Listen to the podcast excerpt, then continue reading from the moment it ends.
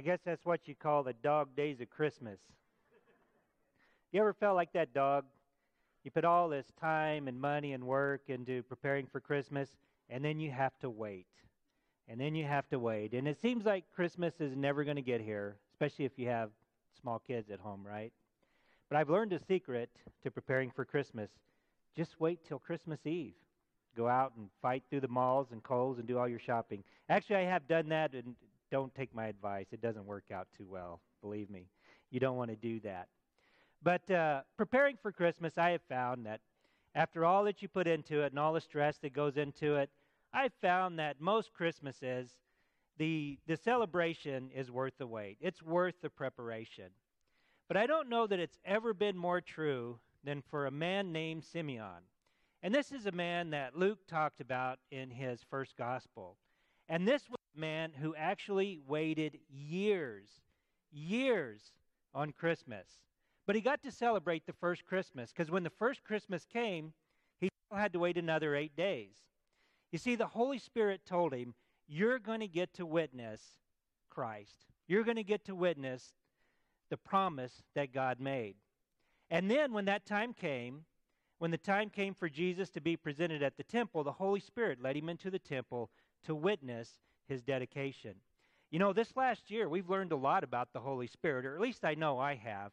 And after all that we've learned about the Holy Spirit, would you think you would want to be filled with the Holy Spirit? Anybody in here want to be filled with the Holy Spirit? Let me tell you the secret to being filled with the Holy Spirit. Actually, it's not a secret. The Bible says it very clearly. All you have to do is every morning when you wake up, you be like Simeon. You devote yourself to God. You be dedicated to God and say, I'm yours. Whatever you want today is what I want for my life. Just fill me with your Holy Spirit. You know, it really is that simple. It really is. And so God showed Simeon some wonderful things in his life because he was devoted to him. And the greatest thing that he got to experience was to experience the Christ child that God had promised. And I want to show a clip from the movie The Nativity Story because they do a great job of dramatizing the special event. Rise closed in night. Your light has come, and the glory of the Lord shines over you. For though darkness covers the earth, and dark night the nations, the Lord shall shine upon you.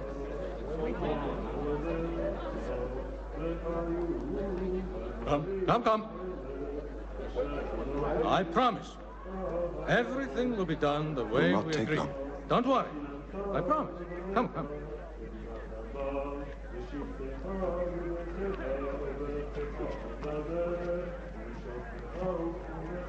Moshe.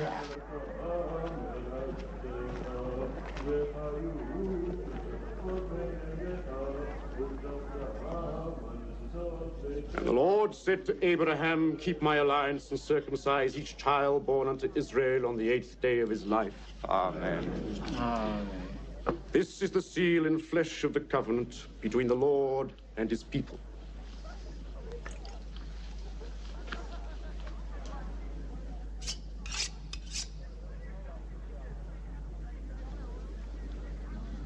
And the child shall be called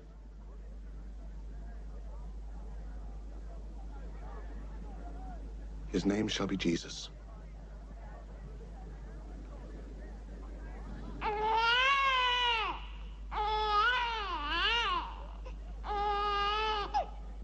And the nations of the world shall march towards. Huh?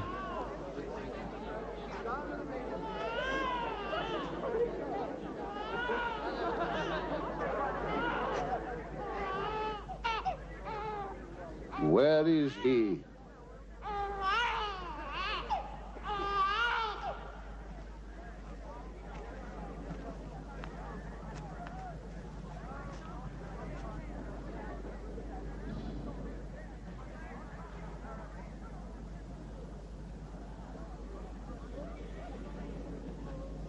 Now I can die contented, Lord. according to thy word.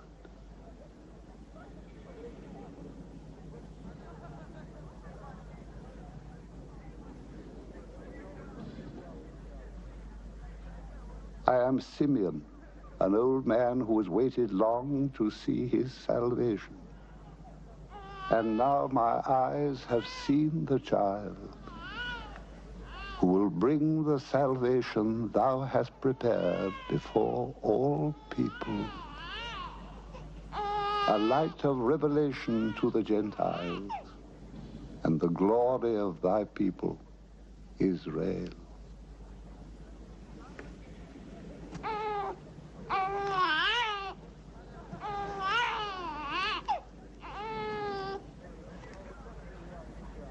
The sword shall pierce your heart.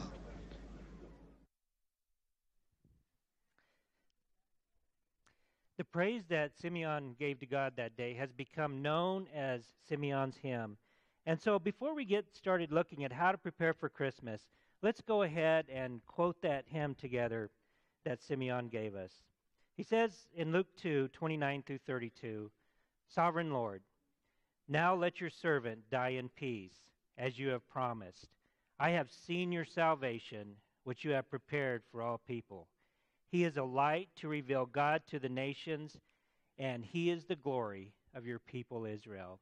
We can learn a lot just from that little hymn on how to prepare for Christmas. And so, if you have your outline, either through paper or electronically, let's go ahead and begin. Number one in your outline is have peace with the promise of Christmas. Simeon waited literally years on the promise of God. And he waited because he knew that it was going to happen, because God had revealed that to him through the Holy Spirit. And we can have peace in the promise that Christ gives us. When he was dedicated and when he was circumcised, they gave him his name. And the name that was given to him was Yeshua HaMashiach. And what that means is Jesus the Messiah. And the name Jesus means Savior. And the name Messiah means Christ, which was his last name, of course. No, it wasn't his last name. The Christ means the anointed one, or the promised one, or the chosen one. The one that God promised was to come to bring about salvation, to provide salvation. And Simeon found peace in that. He not only found peace within his life because of the promise of God, but he also found peace in death because of the promise of God. He said, I've seen your salvation. He's lived his life, or at least a good chunk of it, waiting to see God's salvation. And he said, Now I can die in peace. This is what he said in Luke 2:29. He said, "Sovereign Lord, now let your servant die in peace as you have promised." And so Jesus came so that we can have peace in this life and peace facing death from this life. Look at what Jesus said in John 14 27. This is later in his life, actually, the night that he would be betrayed and arrested and taken to his death. Jesus said in John 14 27, I am leaving you a gift, peace of mind and heart. And the peace I give is a gift the world cannot give, so don't be troubled or afraid. Jesus is saying, There's a peace that I'm going to give you that you can't find in this world. It's what we call the peace of God. It's peace of mind and peace of heart. It truly is uh, psychological tranquility, if you will. But Jesus said that we can have this in this life. But the peace of God comes from having peace with God. When we have peace with God, then we have the peace of God. And when we have the peace of God, then we have peace with one another. Now, knowing that and looking at the world around us today, do you think we live in a world that knows a lot about peace? We have a world that talks about it a lot. But if we have a relationship with Jesus Christ, we can know peace that the rest of the world doesn't have. And this is the promise of Christmas. This is the promise that Christ brought us. But not only do we have peace in this life because of Christ, but we can have peace even facing man's greatest fear next to public speaking, and that is death. And uh, Jesus told us about that in John 14, 1 through 6, in the same conversation, actually. He says, Don't let your hearts be troubled. Trust in God, trust also in me. There is more than enough room in my Father's home. If this were not so, would I have not told you that I am going to prepare a place for you? When everything is ready, I will come and get you, so that you will always be with me where I am. And you know the way that I am going. No, we don't, Lord, Thomas said. We have no idea where you're going. So how can we know the way? Jesus told him, I am the way, the truth, and the life. No one comes to the Father except through me. Jesus said we can have pay, we can have peace even facing our own mortality, even facing death, which for most of us is still an unknown. He said, I'm going to prepare a place for you, and, and you know the way. And Thomas, he kind of stopped him there. He says, Wait a minute. You know, we've been following you all this time. You're telling us you're leaving, and, and we know where, we're, where, we're, where you're going and how to get there. We don't know where you're going, and we don't know how to get there. Now, Thomas, often called the doubter, of course, he was probably just speaking what the others were thinking. What are you, what are you saying, Jesus? what do you mean you're going? And how can we, we know exactly where you're going? But Jesus said, Through me, you will find the way. I will provide the way for you. And take comfort in knowing that I'm preparing a place for you. And this is peace that we can have in this life. You know, I just found out a little over a week ago that I have a cousin, just a few years older than me, uh, who was dismissed from the hospital and sent home to go into hospice. The doctors say that his body is shutting down, and we have no idea what is causing it. In fact, a couple of years ago, he spent a few years in a hospital in Dallas, Baylor Hospital, which my understanding is one of the best hospitals in the world. They have no idea what's wrong with him. They just know that he's dying and his body is shutting down. And I don't get that. Now, our family is praying that God will miraculously heal him the, the modern medicine doesn't know what to do. But we know that God is a great physician and he could heal him today. And so we're praying for that. And I would, I would uh, ask you to pray for him as well. His name is Kenny Watkins. But he's, he's a godly man. He raised his, his kids in church. Now he's raising his grandkids as a single grandfather. And so he's got them to think about. His parents, who are still alive, just went to a retirement community. They buried a son almost 40 years ago who was killed in a plane crash in the Air Force. And so part of me doesn't get this. God, why would you do that? He's got grandkids he needs to take care of. I don't want to see my aunt and uncle have to bury another son, although they do have strong faith. And so we're praying that God's going to do something miraculous. But there's another side of me that says, you know what? If he dies within the next couple of days, which the doctors are predicting, I'm kind of envious of him. Now, I don't have a, a death wish, but I know that the greatest day of my life so far was a day that I gave my life to Jesus Christ. It changed me forever. And I know that the greatest day I'm going to have in this life to come will be the last day that I have here on earth because that's the day I get to go and be with my reward. And that's what Kenny has to look forward to. So I look, I look at it that way too. If he, if he doesn't live, if he doesn't survive this, he gets to go and receive his reward, be united with Christ and those of our family, including his brother who have gone before him. You see, as Christians, we face death a little bit differently than everyone else does because we know, based upon Scripture and the witness of the Holy Spirit, that we never die. We just pass on from this life to a better life. And Jesus said, because he came, that we can have this peace. Now, in that passage, Jesus also spoke what is probably his most controversial statement today. Jesus said, I'm the way, the truth, and the life, and no one comes to the Father except through me. Jesus says, I'm the only way. The only way to know God, the only way to have peace with God, the only way to have eternal life is through a relationship with Jesus Christ. And today, that's hard to accept. And I get it. I really do. I understand why people have a problem with that statement. They say, wait a minute, let me see if I can get this straight. You're saying that there is a God who created all of us in his image, and he wants all of us to have eternal life with him, but yet he provides only one way. And there are so many religions out there, and there are so many belief systems out there, and there are so many people that are working so hard and are so sincere and have great devotion. You're telling me that they still have to go through Christ to have eternal life? No, I'm not saying that. Jesus said that. And we have to wrestle with it.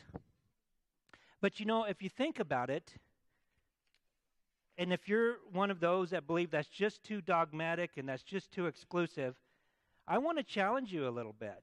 Not to be argumentative, not to be offensive, but think about what Jesus is saying here. He's saying he's the only way, and yet you're saying, no, there are many ways. Already, there's a controversy there. Already, there is a conflict. And when you look at the different religions, you see different beliefs of how to have a relationship with God or how to serve God. And they conflict one another. And reality is, and truth is, if two belief systems contradict one another, they can't both be right. They can both be wrong, but they can't both be right.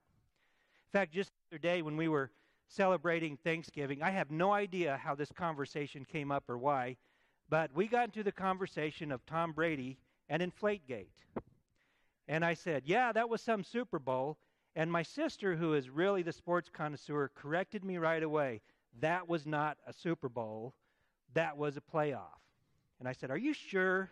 She said, Listen, the Colts and the Patriots are in the same conference. It could not have been the Super Bowl.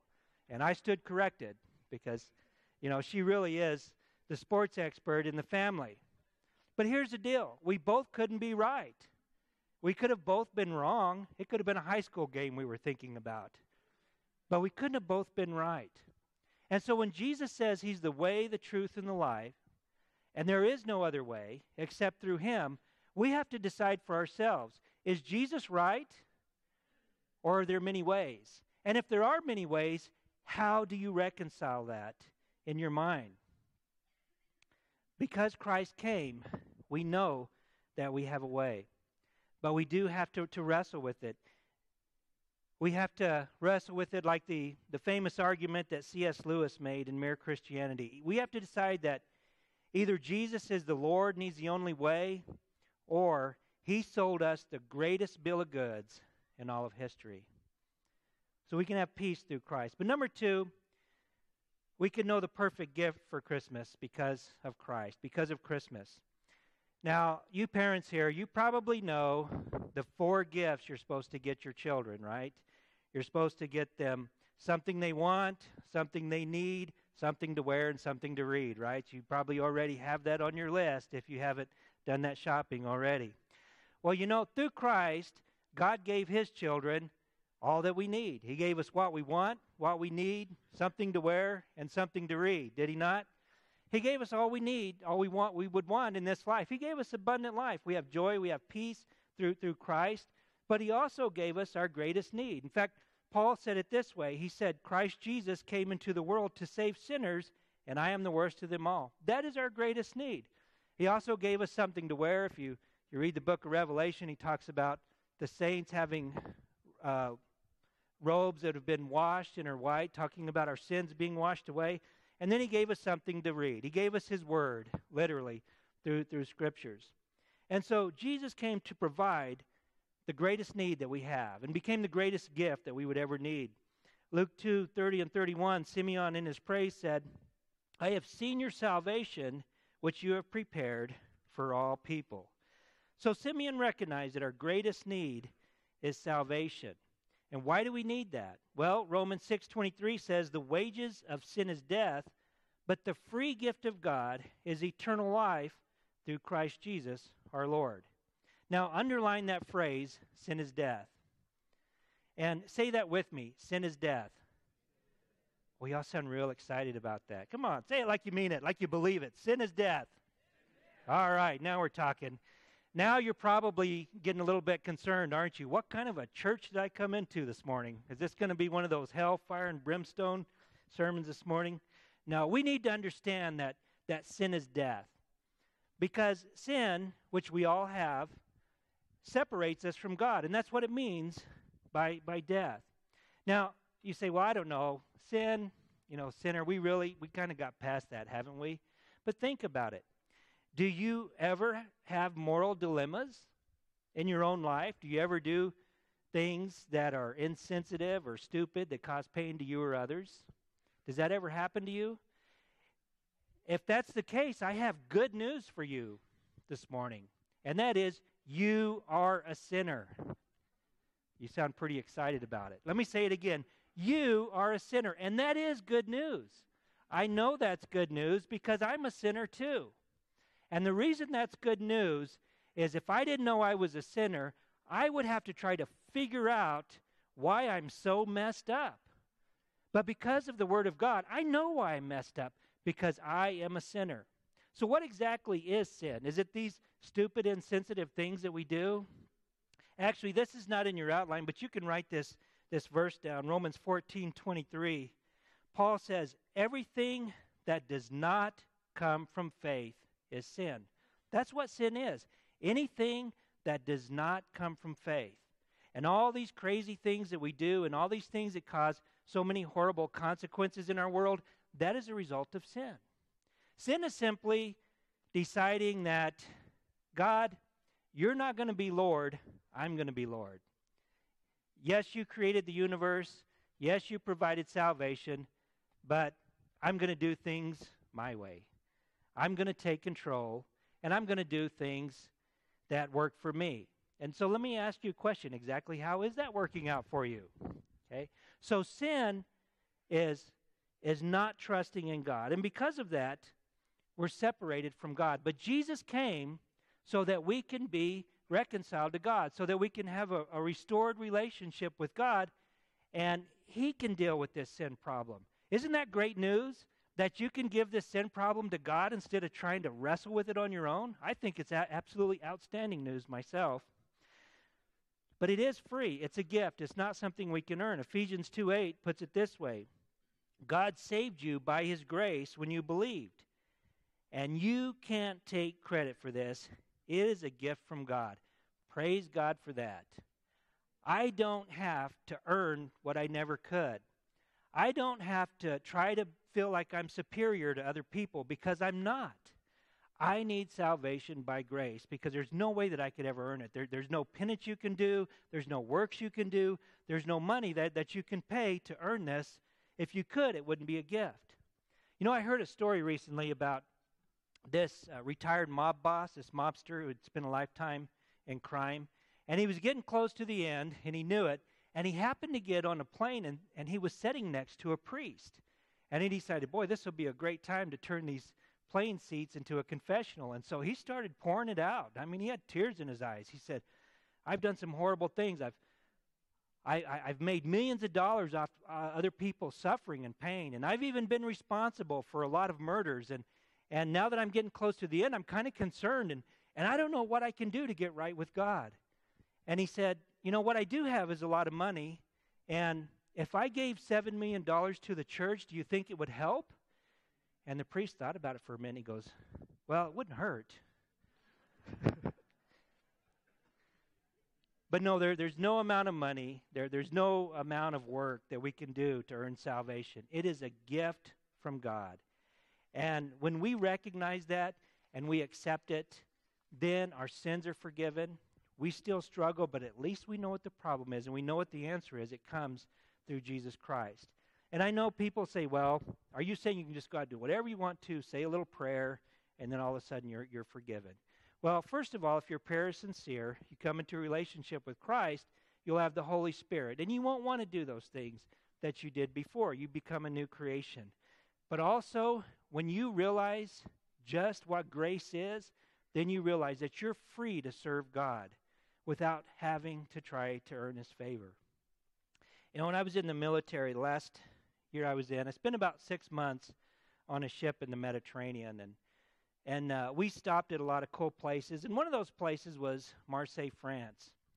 And while we were there, one night a friend of mine and I we were we were on Liberty off the ship, and we were trying to look for some sights. We didn't have a lot of time; it was already getting dark, and so we ran into this man. He was probably the age of our parents, maybe even a little bit older and so we asked him, we said, uh, Do you speak English? And he did. And we said, We want to find out a place to eat and then some, some cool places to see that, that are close by.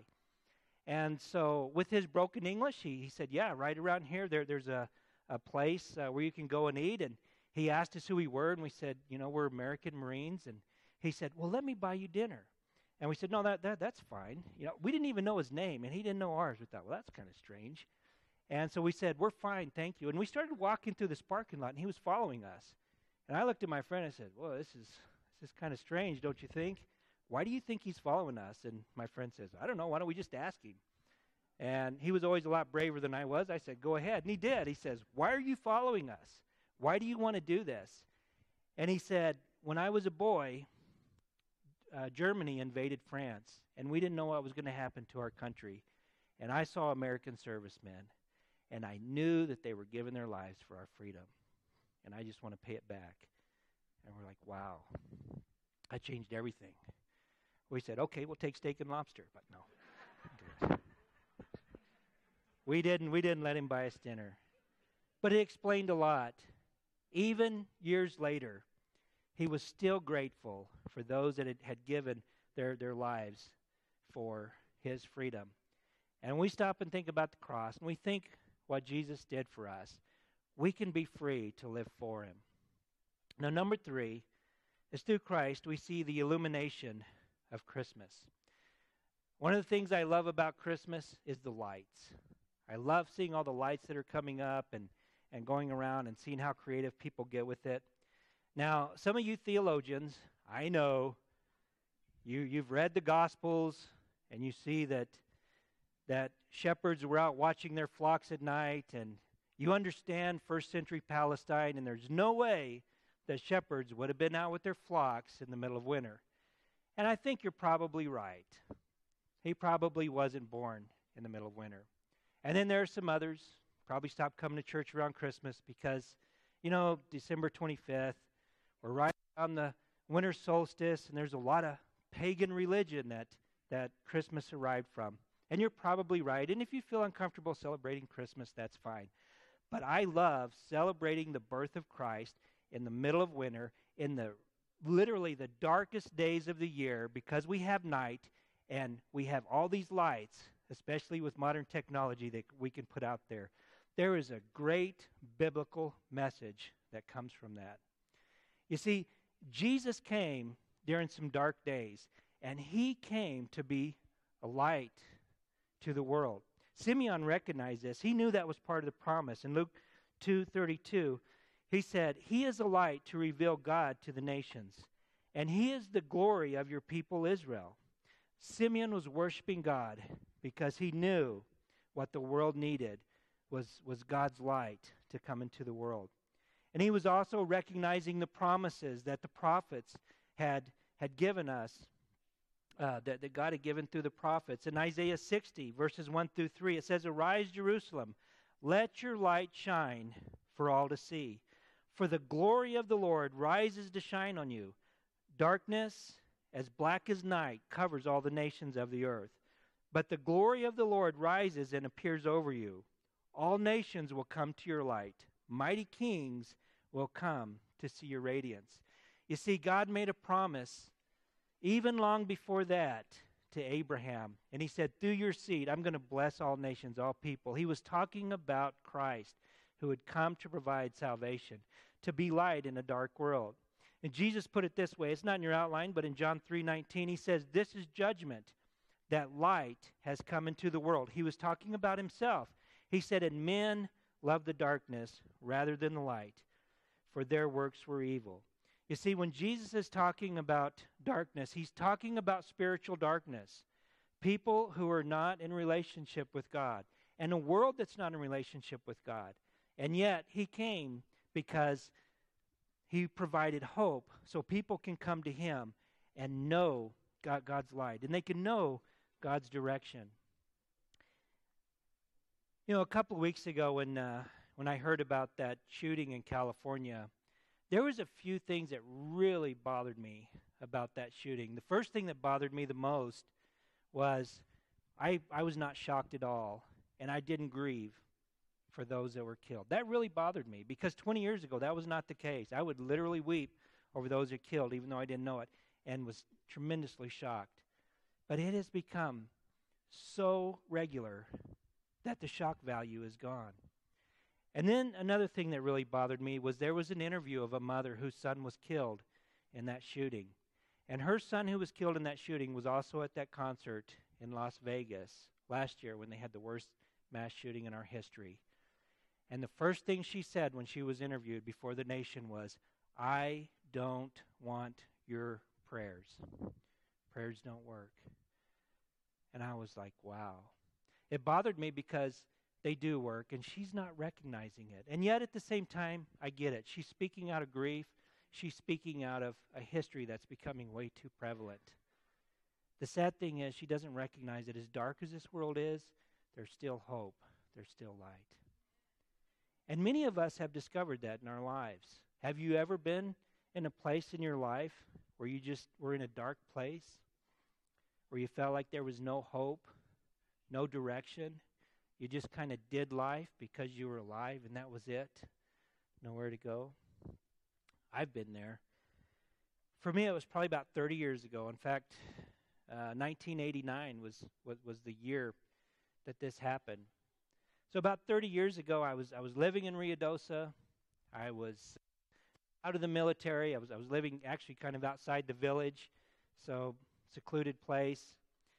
And I thought I had the world by the tail. Actually, the world had me defeated, but I thought I had conquered it. I when I got out of the military, I went back to some of my old habits. I started smoking pot every day and started getting drunk every night. And I was I was looking at going into the border patrol, but then I got a DWI. They said, you know, don't even bother. You'd have to come back in five years, and at that point, we're probably not going to be interested, so just plan on doing something else. But early in 1989, my father, who exactly the same uh, exactly the same age I am now, so really young guy, uh, he got sick, and I thought, well, he's young, he's strong, uh, he he's bounced back from a lot. He'll bounce back from this, but he didn't. He got worse and worse, and then he eventually passed that that following summer. And so when he was getting close to passing, I moved back down to Alamogordo, was living with my mom and dad. And after he passed, I was just kind of in a daze. I had no direction. I felt like this was a bad dream that I'll just kind of come out of. I did start going back to church. I quit drinking. I, I quit drugs. But I didn't feel comfortable in church, and I felt a little peace there, but not much. So I finally got, got out. And then just getting kind of bored and lonely, I started going back to the bars just for some socialization and ran into some people from high school that, that I knew. And, and so kind of got to reacquainted with them and then got back into some bad old habits again. Uh, even ran into some people from the church I was going to. Although I don't know what they were putting in the drinks in that bar, but somehow it, it caused so, some kind of DTs and then um, some kind of amnesia because they'd see me and they go, and then take off the other. They didn't know who I was, you know. But I remember one night I was I was drinking, and a friend of mine from high school said literally, "Dude, you're making me depressed. We're here to have a good time." I just wasn't happy with that lifestyle anymore. So I just went to work, and I went home, and uh, quit quit all that stuff that I had done before because it just wasn't satisfying anymore. But I really had no life. I mean, it was just empty. And one night I was going to work. I was working in a factory, and it was out on a desert road. And I had this, this old black Chevy Blazer. And I was going to work one night. I was working a graveyard shift. And on the way to work, that Blazer just died. I mean, no electricity, nothing. It was just, just gone. And it was so dark out on that road, I couldn't see my hand in front of my face. And I thought, you know, this is just how dark my life is right now. Just nothing. And then eventually there was uh, an older gentleman from the church that invited me to an evangelistic service. And there was an evangelist preaching, and he preached right to me. And the next morning he said he had no idea he was going to preach that sermon. He didn't start that. But that night changed everything because I did accept Christ, and it was literally just like someone had clicked on a light switch, and I saw the world, and I saw Christ, and I saw myself in a whole different light. And it hasn't been the same since. Can you say you've had an experience like that? Maybe not just like that, but have you ever come to a place where you've truly come to Christ and it just changed the way you've seen the whole world? It changed the way that, that you do things. You started living by faith instead of by yourself. This is the promise of Christmas that we can know peace in this life and have peace with the next and see things totally different because we have the light of Christ. Jesus said this in John 12, 44 through 46. It says, Jesus shouted to the crowds, If you trust me, you are trusting not only me, but also God who sent me. For when you see me, you are seeing the one who sent me. I have come as a light to shine in this dark world, so that all who put their trust in me will no longer remain in the dark. Will you pray with me? If you're here this morning and you can honestly say that you're living in spiritual darkness, it may be because you've never come to a place where you've truly accepted Jesus as your personal Savior. You've come to Him recognizing that He died on the cross so that your sins, past, present, future, would be wiped away. And so that you're just free to serve Him. Or maybe you're a Christian and, and maybe you've been distracted by the things of the world and you've drifted off and you've lost your direction. God's desire for you is to have His light and to have His direction and, and have Him show you your purpose in life. And if this is you and if this is on your heart, just say this simple prayer, just between you and God. Just say, Lord Jesus, I know that you came to provide salvation to me. I know that you did it by suffering and dying on the cross to remove my sin. I want a relationship with you. Forgive me of my sin, and I just want to make you Lord of my life. I just want to follow you the rest of my life. If you've prayed that prayer of faith, you need to know that simple faith is all it takes to come into a relationship with God. And I want to pray for you at this time. Father, I just lift up to you anyone who's just prayed to receive you or and I just pray, God, that as your spirit bears witness with them, Father, you just uh, lead them to, to strong Christians who will help them grow in this new life. We just thank you for the sweet salvation that you've given us and for the great gift you gave us, your Son that you sent from heaven.